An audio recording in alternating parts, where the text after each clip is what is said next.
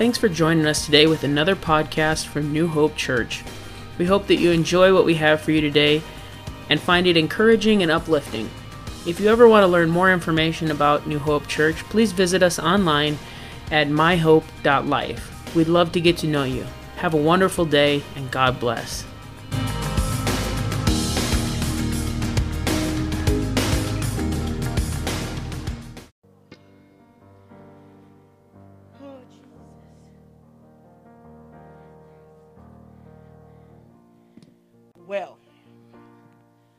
I've got so many stories to tell you today.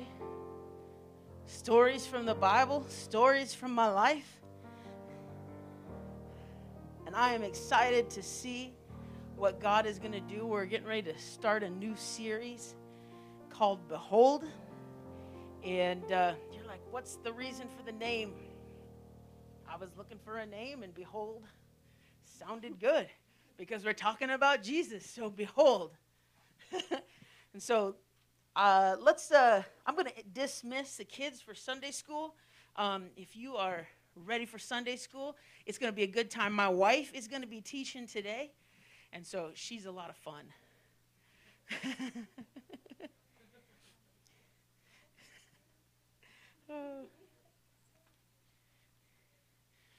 You guys are going to have a good time today. Rochelle is fun most of the time.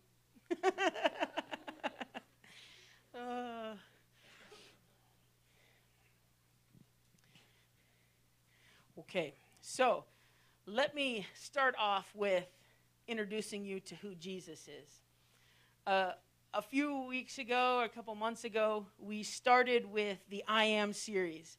And we went through all the I Am statements of Jesus that he made that claimed his deity. That's what we talked about. You're like, so what do you mean, introduce me to Jesus? Well, this series is going to be looking at what Jesus did and the things Jesus said, more so than the I Am statements looked at the power that he had and who he was. So you should have an understanding of who Jesus is.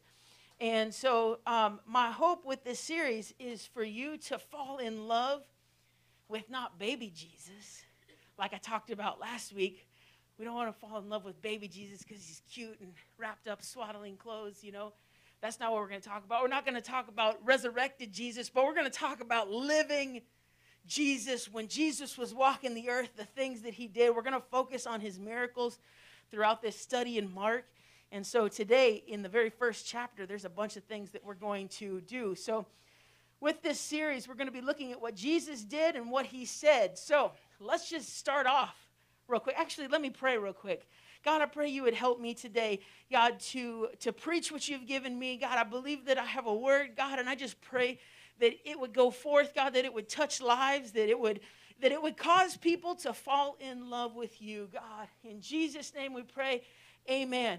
That is my desire, that when I preach, you fall in love with Jesus like I have fallen in love with Jesus. If you fall in love with Jesus, if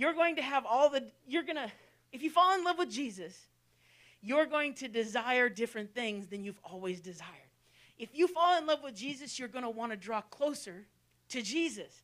And so that is the purpose of this whole series, is that you would see this and you would fall in love with Jesus, that he was moved with compassion, that he preached the word, that he was a soul winner, that he reached for the lost, that he reached for people that maybe not all of us would reach for. Stinky fishermen and demon-possessed men and all these different things. The book of Mark has some awesome stories, things that Jesus did when he calmed the storm and when he rebuked the winds and the waves and spoke, peace be still. Many of us need that in our lives. Now, this isn't Mark chapter 1. I'm giving you a brief of what we're going through.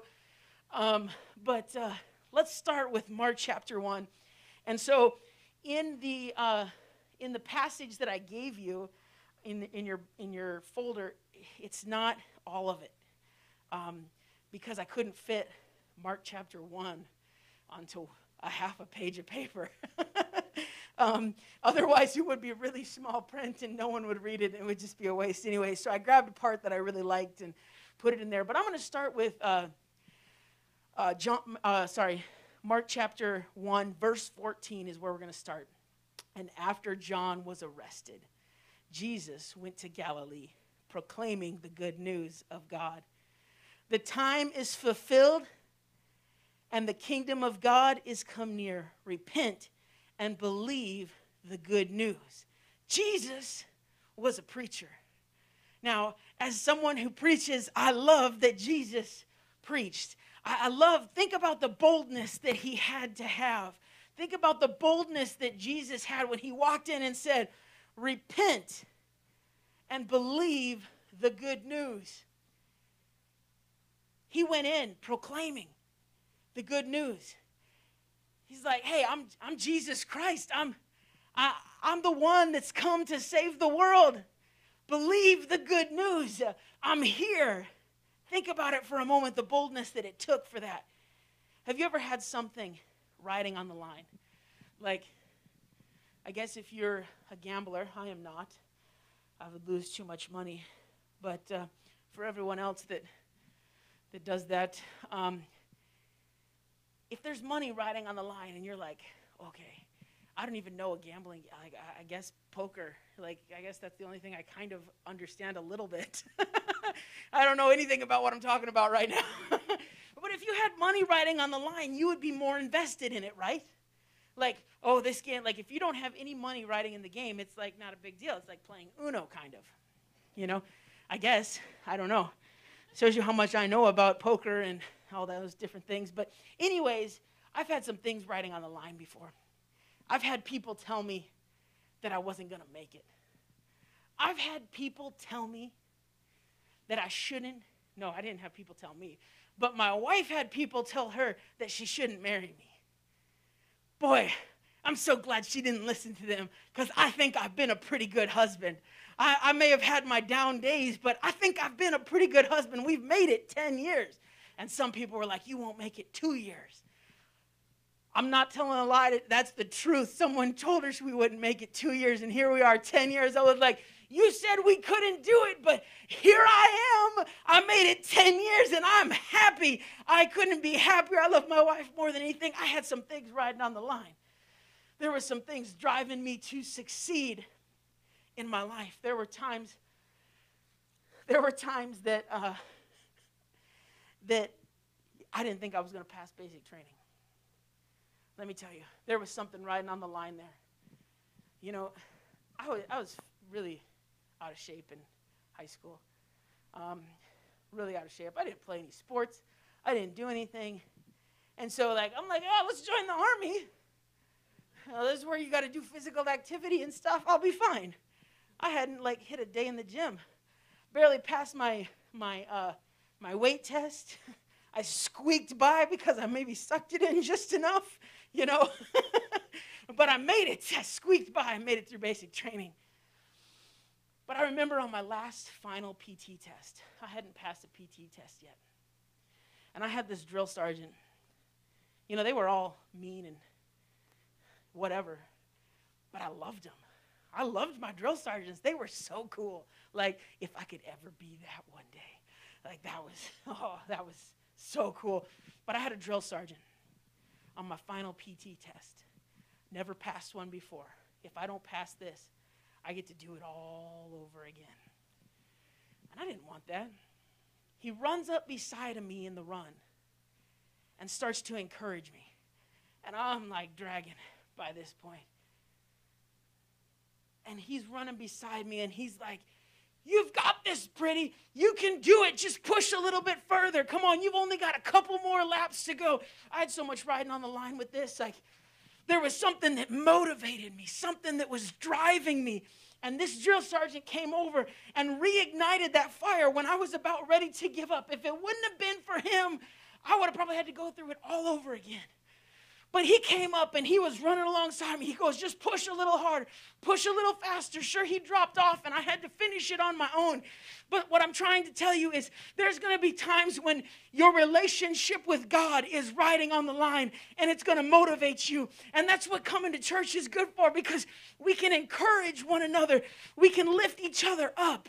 So nothing was going to stop me, but nothing was going to stop Jesus. Think about this for a moment. What do you think was riding on the line? He's the Savior of the world. He knew it. He came to die on a cross for me and for you and for each of us. He came that we might have salvation. He had a lot riding on the line, and so he had to talk with boldness. Jesus was a soul winner.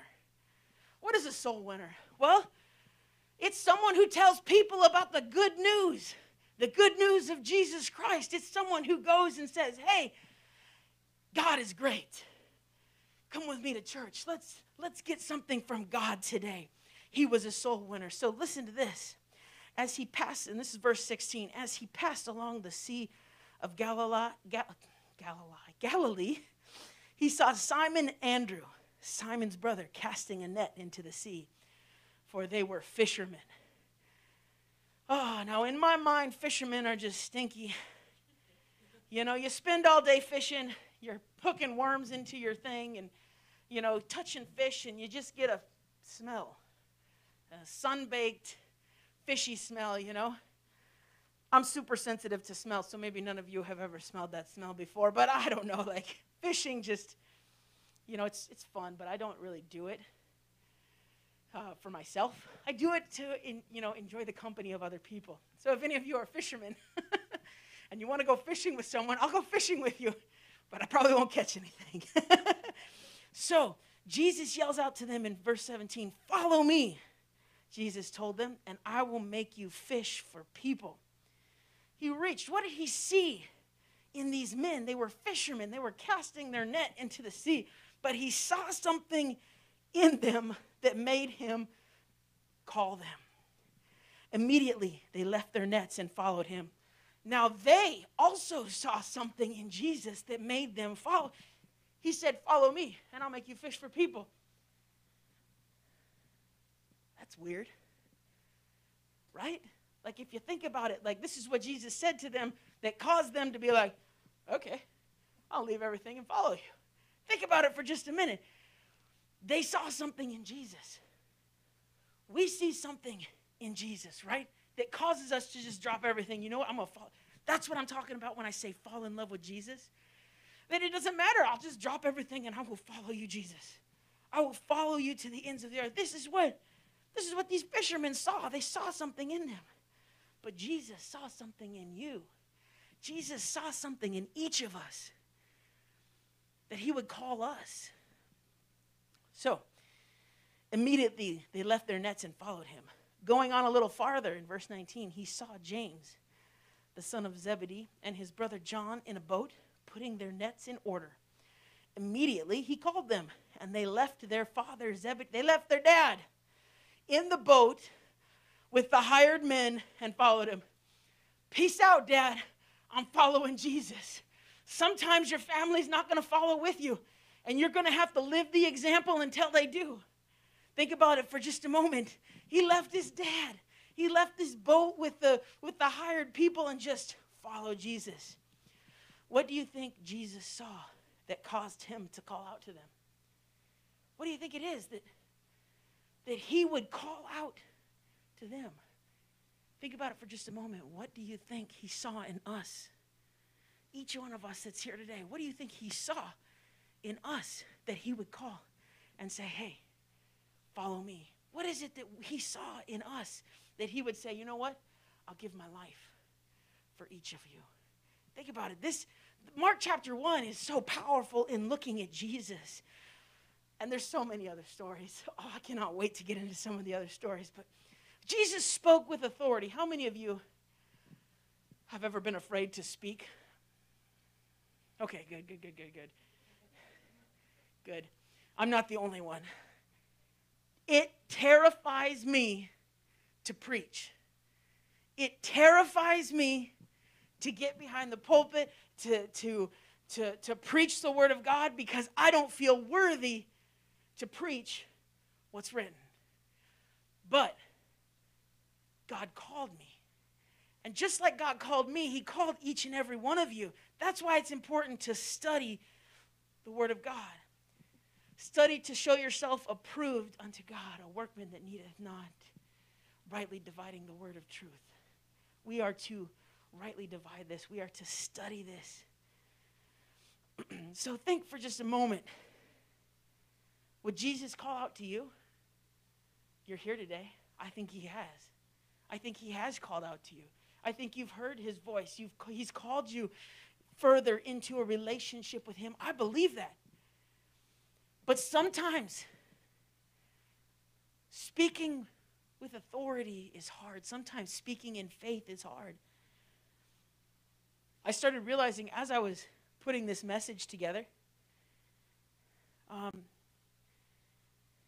how many have ever prayed but didn't really believe what you were praying? Yeah. I've done it. I've prayed like, God, touch this person. Okay, I prayed. Can he do it? Yes. Is he going to do it? I don't know. Why am I praying a prayer that I don't believe? Think about it. Why pray a prayer we don't believe? Why pray a prayer that we don't think he can do? He's a miracle-working God, right? He's a God that when he speaks, things happen. Look, he called to these men, and they followed him. Jesus spoke with authority. Verse 21. This is exciting. This is where it starts to get real good. They went into Capernaum, and right away he entered the synagogue on the Sabbath and began to teach. They were astonished at his teaching because he was teaching them as one who had authority and not like the scribes. So the people sitting in church that day, Jesus gets in and begins to teach like they've never heard it taught before. Jesus gets in and begins to teach something that they've never heard this before. He's teaching with authority. They noticed it, and they wrote this down in the Bible. What was so different about Jesus? I want to preach with authority. I want to live my life with authority. That is something you can desire, to live your life with authority, to follow Jesus. You can desire that, and you can have that. They were astonished at his teaching. Just then, a man with an unclean spirit was in the synagogue. He cried out, "What do you have to do with us, Jesus of Nazareth? Have you come to destroy us? I know who you are, the Holy One of God." Jesus rebuked him, saying, "Be silent and come out of him." Think about this for a moment. How many of you have had that voice in your head? I'm talking about the voice from the enemy. When the enemy begins to whisper into your life and say, "You're not good enough. God doesn't really love you. God doesn't really care about you. Your family's a mess. You're going crazy." Like, I'm saying things that I've heard. Like, I feel like sometimes, like there was a time when I felt like I was going crazy, and all I heard was the enemy's voice. It was the only thing that I could hear. I was so caught up in it that all I could hear was, "I'm not good enough." All I could hear was, "You'll never make it." All I could hear was, "You should just take your life." That's all I could hear. It was such a dark point in my life. But look what Jesus said here. "Be silent and come out of him." Jesus rebuked him. Think about it for a moment. Sometimes when that voice begins to rise up, you need to say, "Shut up, devil." And you need to say it out loud. As much as it scares you to say it, you just need to say it. "Shut up, devil," and rebuke him in Jesus' name. Look, that's what Jesus did, and it works. And the unclean spirit threw him into convulsions, shouted with a loud voice, and came out of him. Now, what I want to point out here is he shouted with a loud voice. The demon that was in him shouted with a loud voice. Jesus had just told him to shut up, basically. Actually, he said, "Be quiet." But I like "shut up" better. No kids in here. Jesus told him, "Be quiet." And the last thing that he does is screams. So when you tell the devil to be quiet and you said, it's time for you to go in Jesus' name, don't be surprised if something begins to scream in your life that seems like, whoa, that's not what I wanted. But just hold on and do it again. And it has to leave because we believe in a God that drives out the enemy, right? We believe that, right? If you believe it, say amen. There we go. There we go. That's what I'm looking for. I need someone to help me. We believe that. And the unclean spirit come out of him. The same thing can happen with us if we will say it with authority. They were all amazed. And so they began to ask each other, what is this? A new teaching with authority. That's what they said. What is this new teaching with authority? He commands even the unclean spirits, and they obey him. At once, the news about him spread through the entire vicinity of Galilee. Authority. What is this new teaching? What is this new teaching with authority? Now, look, this is something I desire in my life. Like, I want to teach with authority. I want to preach with authority. I want to pray with authority. This is my list. Pick your list. What do you want to do with authority? I want to have a career with authority. I want to tread on the head of the enemy with authority. I want to grind him into the ground with authority. I want to do these are the things that I want to. These are the things I want to do. I want to have authority in my life that when the enemy rises his ugly head, I just kick it back down again. What do you desire in your life? You got to decide, because you can have those desires. God, give me authority in my prayer life. God, give me authority in my relationship with my family. God, give me authority, God, with my coworkers, that when people would see me, they would recognize something different about me. So how can we be like Jesus and walk in authority? He gave us his spirit so that we might walk in authority. Remember back in John, he says, I'm going to send a comforter. It was going to be his spirit that would lead us into all truth.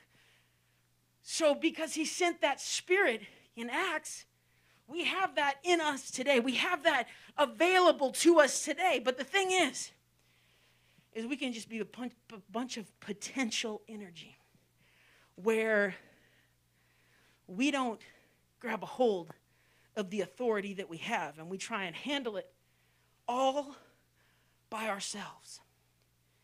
Your boldness is linked to your authority. If you refuse to use the authority God gave you, you are choosing to not walk in boldness. Look, I struggle with this all the time. Like, I post a video on Facebook, and my anxiety goes through the roof, okay? Like, I think about, like, all the naysayers. Like, I just recently posted a video about prayer requests. If you need a prayer request and and you'd like us to pray for it, send us a message. You know how much that went through when I clicked create ad and was like, okay, here we go. Like 1,000 people have seen the video so far. And I'm like, okay, here we go. There's been like 4 prayer requests come in like since I started it in like 2 or 3 days. Think about that for a minute. There's people living and hurting and dying. And what I did was create an opportunity to create a connection. My anxiety went through the roof when I pushed create ad on that video. I'm like, here we go. Because I've had naysayers on videos before, and it's really annoying. And so I get nervous, okay? I get a little nervous. And the same thing when I come up here to preach. Before service, I stand outside to greet everyone, but also just to, like, clear my brain. You know, like, I'm like, okay, I just need to take some deep breaths. It's okay. You can still walk in boldness and be scared. Look, whenever I am, let me show you something. This right here, for me, is safe. When I'm right here behind my notes, it's safe. But when I step away and I begin to walk away, I take my trust off of what I've got right here, and I begin to put my trust in God. For me, when you see me walk away, it is an act of faith on my part because I'm expecting God to give me the next thing to say. And it gets scary. Like what I'm talking about right now isn't even in my notes. Like I don't need my notes right now. Because I believe that there's some of you that have those same things in your life where it's hard to be bold. It's hard to walk in victory. It's hard to, that sign there? Oh, let me tell you what. When the guy who made that, I didn't ask to put the "It's time to walk in victory" on it. He just like found it on our Facebook page and made a mock-up of it and said, "Do you like this?" And I was like, you don't know how much I like that, because that saying right there, I was sitting on my deck one day, anxiety through the roof, scared to death. What am I doing in Detroit Lakes? Scared to death. And I felt God begin to speak to me. And he said, "It's time to walk in victory." That's what he said to me. So I put it in one of my messages. Even though I don't see the victory, even though I don't see what God is trying to do, I need to walk by faith and not by sight. I need to walk in victory.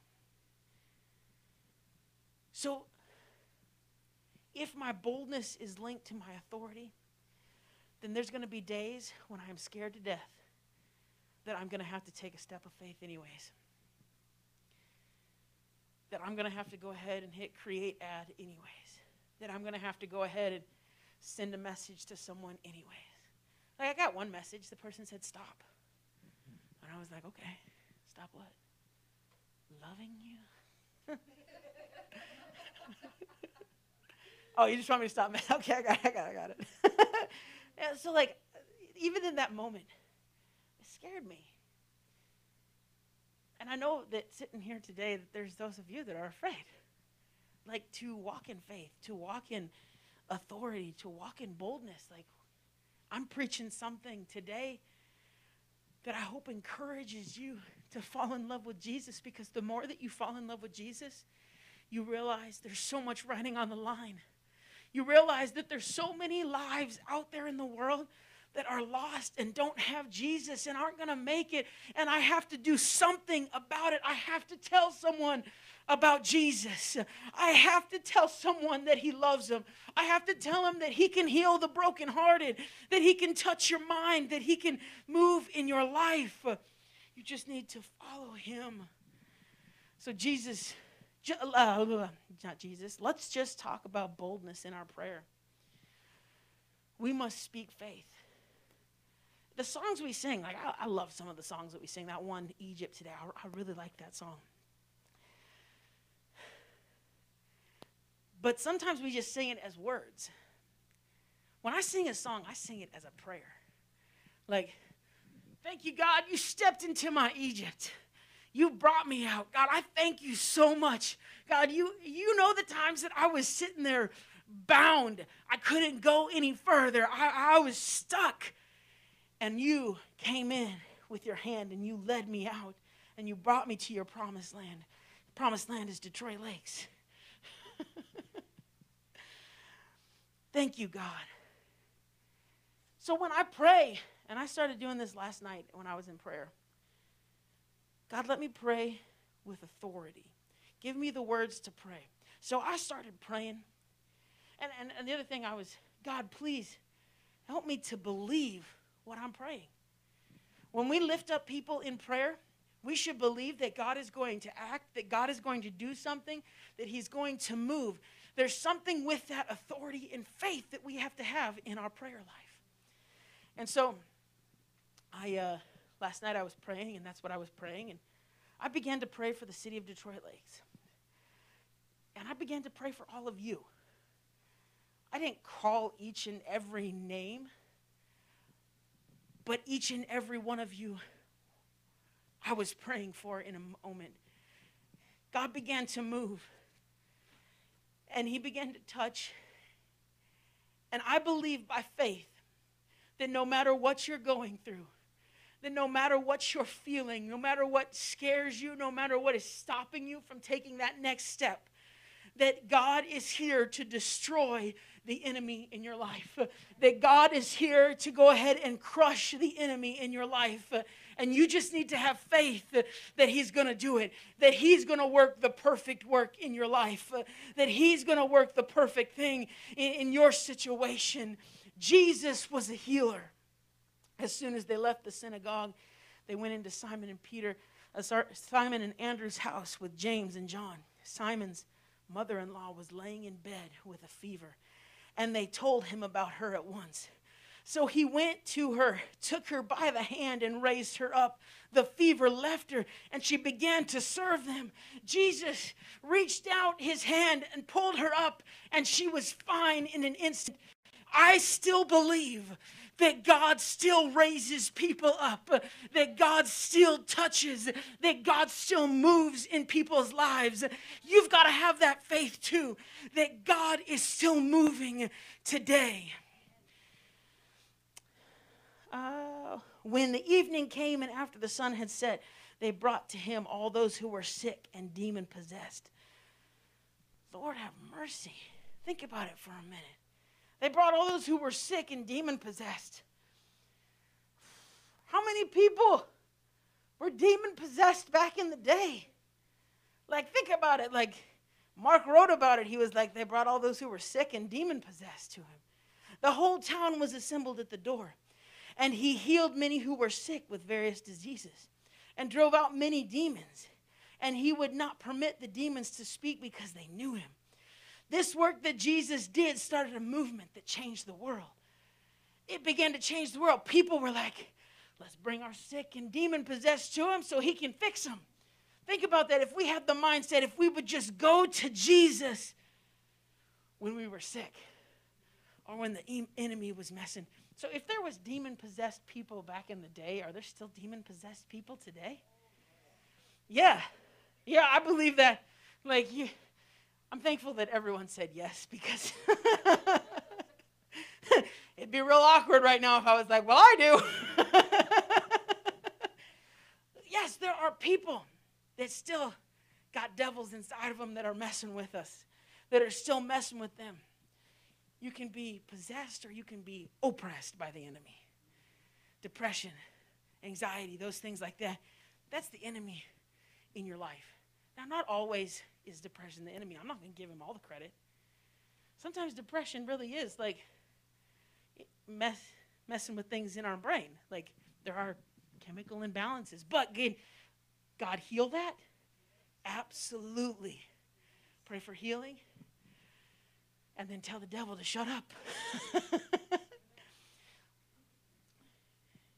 I take medication for depression. I'll be completely transparent with you right now. I take medication for depression.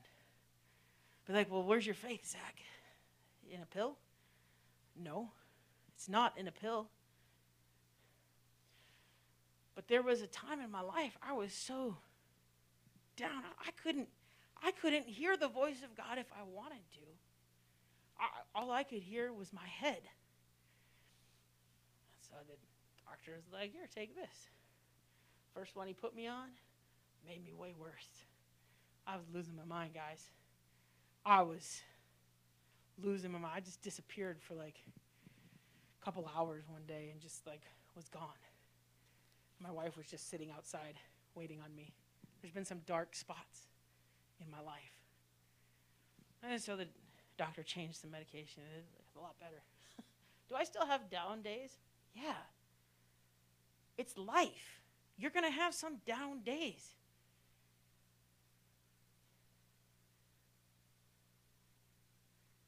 But I'm not going to let it define me.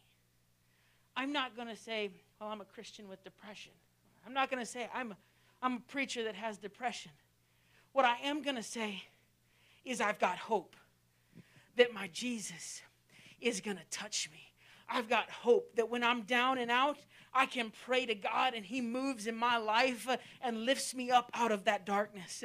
That's the faith that I'm talking about. That's the things that I believe in. Those are the things that I believe that you need in your life more than anything is that faith that you've fallen in love with Jesus. So can your prayer life change the outcomes of something? Yeah. Let's just talk about this for a moment. We just had a prayer request. April, we prayed for her, right? We've been praying for her for a little while. I've shed many tears praying for her. I've spent probably an hour praying for her over the course of this last few weeks. And whenever we saw the first report that she didn't have to have a colostomy bag, to me, I'm believing that was a miracle. I'm believing that was a miracle. And then just the other day, to hear she was up walking. You know, the doctors, thank you, God, for doctors. But you know what? I believe you have a hand in this. I really believe it, that it's a miracle that you're working. You need to have faith like that God is working a miracle. It was with that prayer request that Alicia gave, with that prayer request that I began to start praying in faith and saying, nope, I'm not going to pray prayers that I don't believe are going to happen. I'm going to pray prayers that I believe that God is going to work in. When I pray for you, Marlene, I believe that God is going to do a work. I believe that God is going to touch you, that he's going to help you, he's going to strengthen you, and that one day you will have that Campa gown. Amen? Amen. It gets me excited when we talk about this, because your prayers can change what happens. I believe that my prayers for each and every one of you are going to change your life. I believe it. You're like, well, isn't that a little conceited? Nope, it's not. Absolutely not. I am having faith that God is going to move. And I'm praying for you that God is going to touch you, show you things you've never seen before. He's going to reveal things to you. He's going to touch you. He's going to move in your life. I believe in a miracle-working God. If you believe in a miracle-working God, say amen. Amen. There we go. Okay. I just need a little help. Jesus moved with purpose. Oh, very early in the morning, this is verse 35, very early in the morning, while it was still dark, he got up and went out and made his way to his deserted place, and there he was praying. Simon and his companions searched for him, and when they found him, they said, everyone is looking for you. And he said to them, let's go on to the neighboring villages, so that I may preach there too. This is why I have come. I have a purpose. I have to go to the next neighboring village and I have to preach.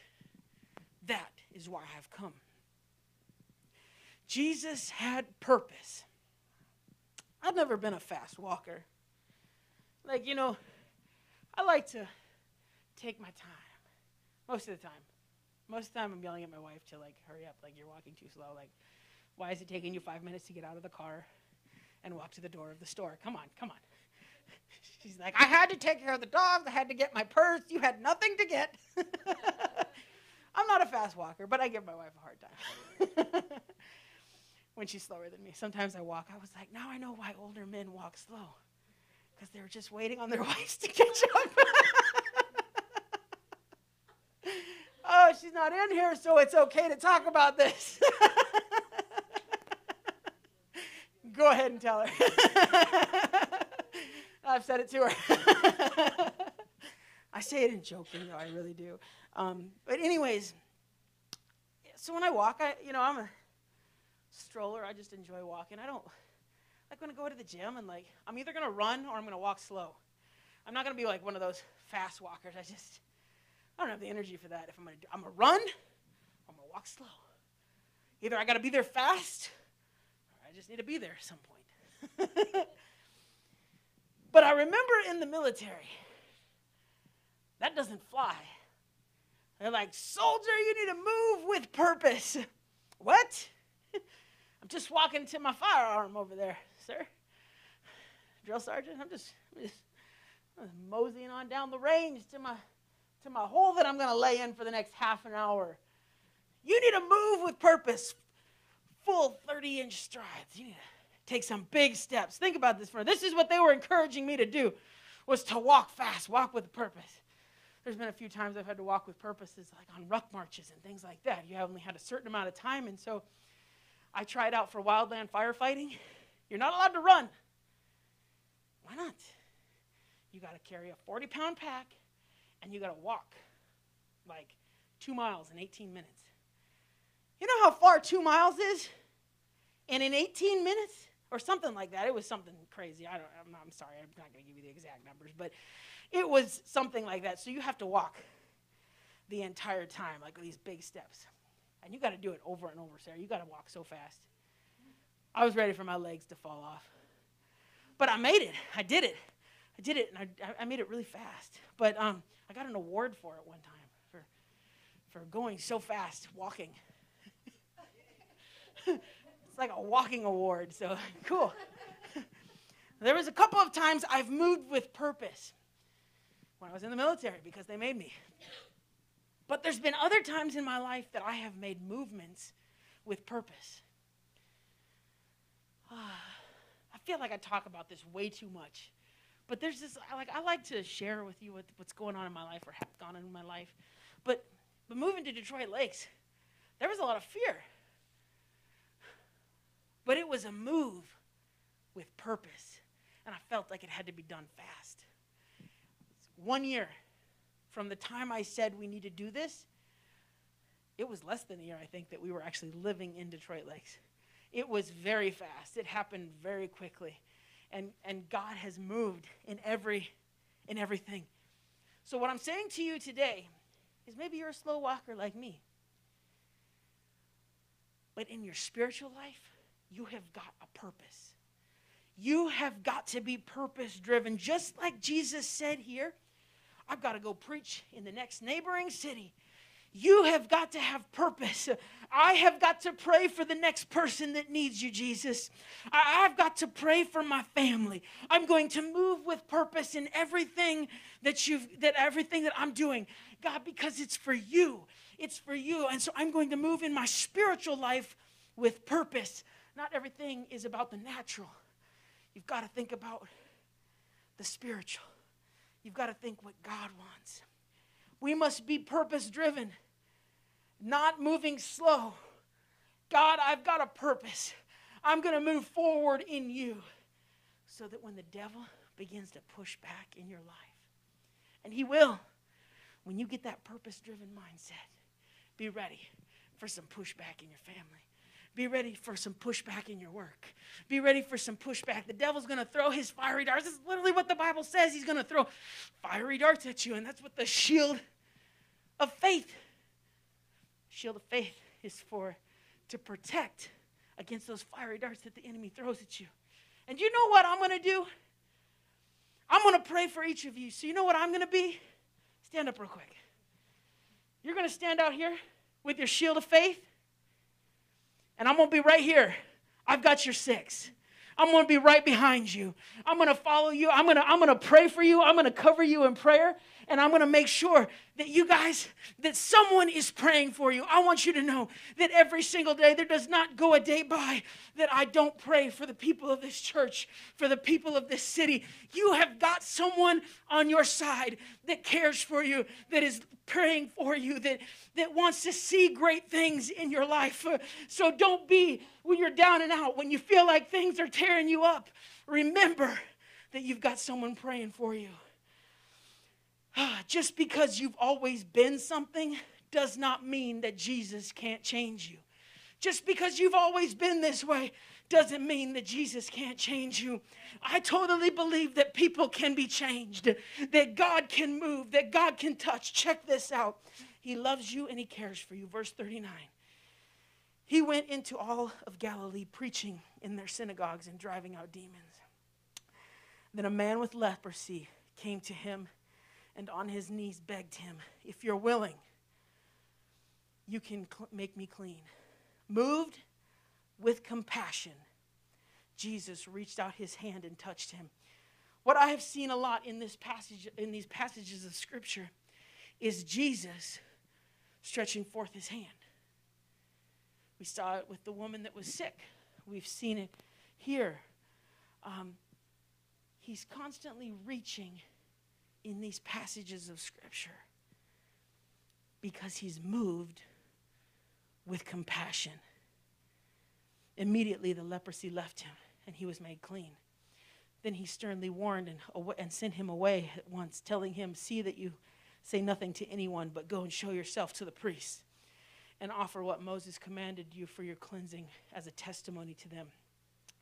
Yet he went out and began to proclaim it widely and to spread the news, with the result that Jesus could no longer enter a town openly, but he was out in deserted places, and they came to him from everywhere. Think about it for a moment. The man with leprosy probably didn't have it one day or 2 days. He probably had it for some time. But he did something. He went and he got on his knees before Jesus. If you're willing, God, will you make me clean? And he was moved with compassion.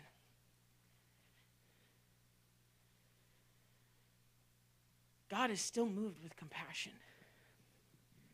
But he needs us to be humble. He needs us to be sincere. Let me tell you something. I said at the beginning of this message that many times I don't feel worthy to get to preach to you. I don't feel worthy studying God's word. But Jesus came to this earth not because we were worthy, but because he was moved with compassion and loved us. He did not die on the cross because we were worthy, but because he died on the cross, it made us worthy. He moved with a purpose, not because people were worthy, but because he was moved with compassion. I believe it without a shadow of a doubt in my mind that God still moves today, that God still wants to touch and move in your life. I am a testimony. I have a story that God has touched my life. And each and every one of you have a story where God has moved or God has directed you. And I really believe that we just need to humble ourselves right now and say, God, you know what's going on in your life. I don't. But this is an opportunity for you to make your petition to Jesus Christ. And I believe that he wants to move. Fall in love with Jesus. God, I pray right now that you would begin to sweep across this place. God, that you would begin to touch our lives. God, that you would begin to prick our hearts, God. God, you loved us in such a way that you would die on a cross for us, God. You loved us in such a way that you were willing to wash away my brokenness, my sin, God. I just pray right now, God, that you would meet us in this place, God, that your compassion would flood this place, God. In Jesus' name, why don't you take some time and just pray and seek God. Hallelujah.